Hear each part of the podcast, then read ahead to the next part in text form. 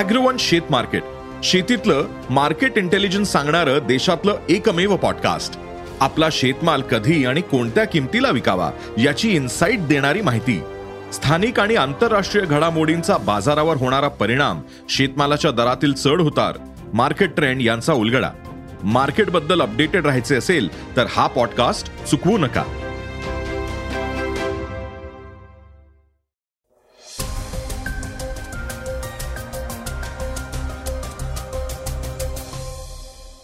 नमस्कार मी गौरी कुबेर. आता आपण ऐकणार आहोत सकाळचं पॉडकास्ट पुण्यात ऑटो रिक्षा चालकांनी संप पुकारलाय. त्याची सध्या जोरदार चर्चा सुरू आहे. हे आंदोलन पुणेकरांसाठी डोकदुखी ठरताना दिसतंय.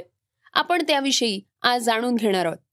चर्चेतील बातमीमध्ये उदयनराजे भोसले यांनी छत्रपती शिवाजी महाराज यांच्या विरोधात बोलणाऱ्या आणि त्यांच्यावर टीका करणाऱ्यांवर कारवाई करण्यासाठी मोठं पाऊल उचललंय. त्याविषयी आपण ऐकणार आहोत. विमान वाहतूक मंत्रालयाच्या हवाई सुरक्षा विभागानं मोठा निर्णय घेतलाय. तो काय आहे हेही आपण आज जाणून घेणार आहोत.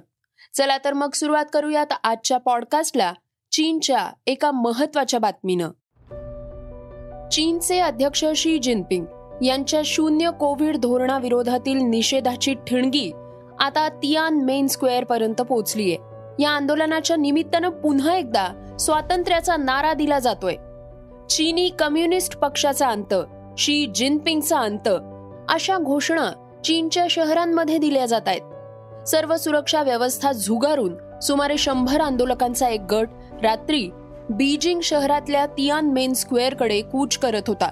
आणि आम्हाला स्वातंत्र्य हवंय आम्हाला स्वातंत्र्य हवंय अशा घोषणा देत होता. आम्हाला स्वातंत्र्य समता लोकशाही आणि कायद्याचं राज्य हवंय असं हे आंदोलक स्पष्टपणे सांगत होते. आम्हाला हुकुमशाही नको व्यक्तिपूजा करायची नाही असंही या आंदोलकांचं म्हणणं आहे.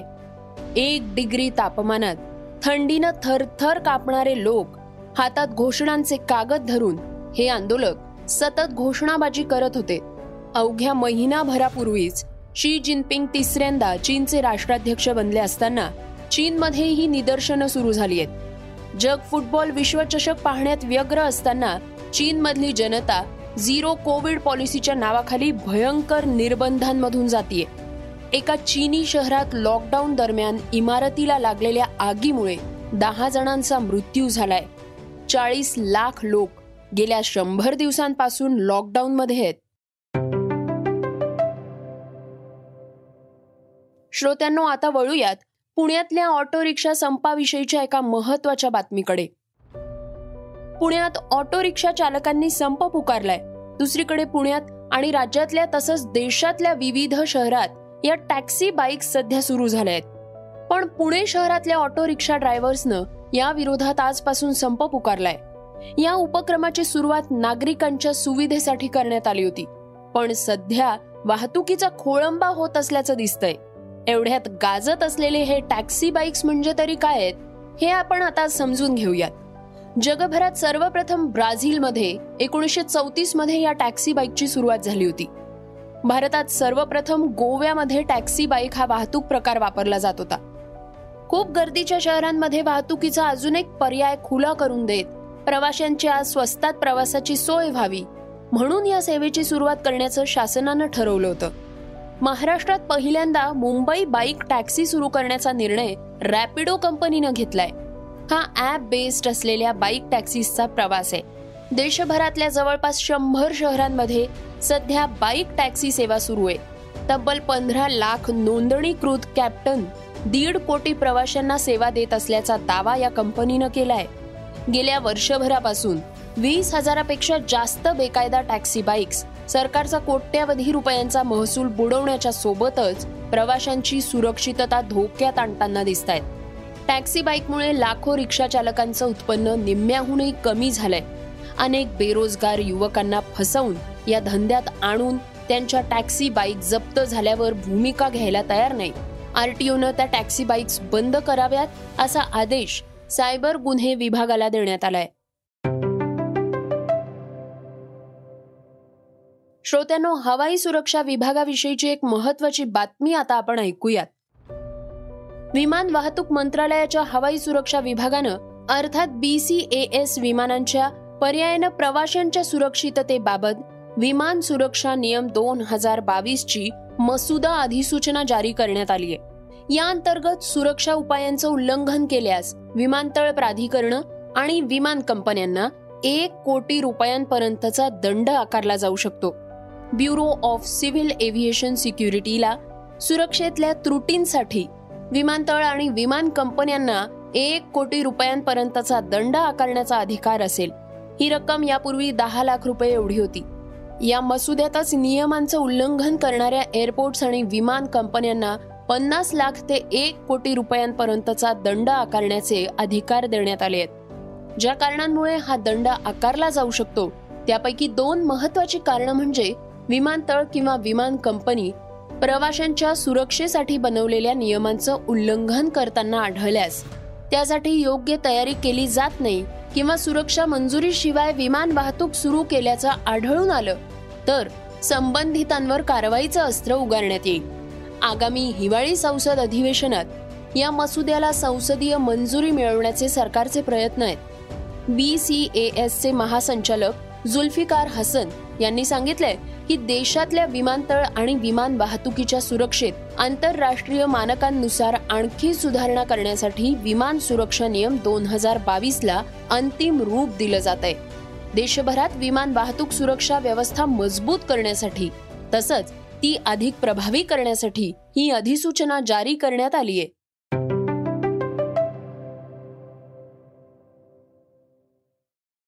श्रोत्यांनो आता वेळ झालीय आजच्या वेगवान घडामोडींची.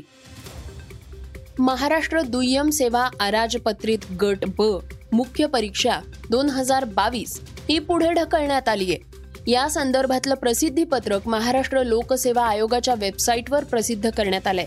प्रशासकीय कारणांमुळे ही परीक्षा पुढे ढकलण्यात येत असल्याचं एमपीएससीनं स्पष्ट केलंय. महाराष्ट्र दुय्यम सेवेअंतर्गत राज्य कर निरीक्षक सहाय्यक कक्ष अधिकारी दुय्यम निबंधक आणि मुद्रांक निरीक्षक या मुख्य परीक्षा पुढे ढकलण्यात आल्या आहेत. यापैकी पेपर एक ची परीक्षा चोवीस डिसेंबर दोन हजार बावीस रोजी तर पोलीस उपनिरीक्षकाची एकतीस डिसेंबरला होणार आहे. तसंच राज्य कर निरीक्षक सहाय्यक कक्ष अधिकारी यांच्या चौदा जानेवारी दोन हजार तेवीस रोजी परीक्षा होणार होत्या. प्रक्षोभक भाषण केल्याप्रकरणी संजय राऊत यांना बेळगाव कोर्टानं समन्स पाठवलंय. तीस मार्च दोन हजार अठरामध्ये राऊत यांनी बेळगावात प्रक्षोभक भाषण केल्याप्रकरणी हे समन्स पाठवण्यात आलंय. तर एक डिसेंबरला बेळगाव न्यायालयात हजर राहण्याचे आदेश कोर्टानं दिले आहेत. मिळालेल्या माहितीनुसार संजय राऊत एक डिसेंबरला कोर्टात हजेरी लावणार आहेत. सीमा भागातल्या लोकांच्या मागे शिवसेना उभी आहे. सीमा भागातील लोकांवर हल्ले केले कायद्याची भीती दाखवली तर महाराष्ट्रात त्याचे पडसाद उमटतील. मी केलेल्या भाषणात प्रक्षोभक काय आहे हे मला अजूनही समजत नाही अशी प्रतिक्रिया राऊत यांनी दिली आहे. मराठी हिंदी चित्रपट क्षेत्रातले प्रसिद्ध अभिनेता निर्माता रितेश देशमुख आणि त्यांची पत्नी अभिनेत्री जेनेलिया हे चर्चेत आले आहेत. लातूरमधलं भूखंड प्रकरण हे त्यांना भोवणार की काय असा प्रश्न उपस्थित केला जातोय. त्याला कारण म्हणजे राज्याचे सहकार मंत्री अतुल सावे यांनी चौकशीचे आदेश दिले आहेत. अभिनेता रितेश देशमुख आणि अभिनेत्री जेनिलिया देशमुखवर गंभीर आरोप भाजपानं केले होते. त्यामुळे वेगळ्याच एका चर्चेला उधाण आलं होतं. लातूरमधल्या सोळा उद्योजकांना डावलून देशमुखांना अवघ्या दहा दिवसात भूखंड मंजूर करण्यात आल्याचा आरोप भाजपनं केला होता. लातूर जिल्हा मध्यवर्ती बँकेनं त्यांना एकशे सोळा कोटींचा पुरवठा काही दिवसातच कसा काय केला गेला? असा सवालही या निमित्तानं समोर केलाय. विजय हजारे ट्रॉफी दोन हजार बावीसच्या दुसऱ्या उपांत्यपूर्व फेरीच्या सामन्यात महाराष्ट्राच्या ऋतुराज गायकवाडनं उत्तर प्रदेशच्या विरुद्ध इतिहास रचलाय. ऋतुराजनं एकशे एकोणसाठ चेंडूंमध्ये दोनशे वीस धावांची खेळी केली आहे ज्यात त्यानं दहा चौकार आणि सोळा षटकार मारले आहेत. एवढंच नाही तर या सामन्यात ऋतुराजनं आणखी एक विक्रम केलाय ज्यात त्यानं उत्तर प्रदेशचा फिरकी गोलंदाज शिवा सिंगला याला एका षटकात सात षटकार ठोकले आहेत. त्याची सोशल मीडियावर जोरदार चर्चा सुरू आहे. तर आता वेळ झालीय आजच्या चर्चेतल्या बातमीची. राज्यपाल भगतसिंग कोश्यारी यांनी छत्रपती शिवाजी महाराज यांच्याबद्दल वादग्रस्त विधान केल्यानंतर उदयन राजे भोसले आक्रमक झाले आहेत. त्यांनी पत्रकार परिषद घेऊन संताप व्यक्त केलाय. उदयनराजे म्हणाले हे बोलताना सुद्धा एवढं वाईट वाटतं की बोलायला ही संकल्पना म्हणजे अक्षर सांगतो कधी कधी असं वाटतं बोल बोलताना एवढ्या वेदना होतात मेलो असतो दिवस बघण्यापेक्षा मेलो असतो तर परवडलं असत काय दिवस आलेत? हेच दिवस बघायचे होते. काय आता? जर राजकारण प्रत्येक ठिकाणी जर राजकारण करत राहिलं काय होणार? काय भविष्य काय? आणि आपल्या व्यथा सांगायचं ते कोणाकडं? आणि नाही जर तुम्ही कारवाई करू शकत असाल ना कोणत्या अशा व्यक्तींच्या विरोधात लेखणी असू दे चित्रपट असू दे तुमचं याचं विधान केलं असेल नाही करू शकत ना? तर कोणालाही छत्रपती शिवाजी महाराजांना ते नाव घ्यायचं त्यांना अधिकार नाही. तर मी सुद्धा जर वेळ वाकडं वागत असलो तर मला सुद्धा नाव घ्यायचा त्यांचं नाव घ्यायचा अधिकार नाहीये. शिवरायांबद्दल सध्या होत असलेल्या राजकारणामुळे लोक चिडलेले आहेत.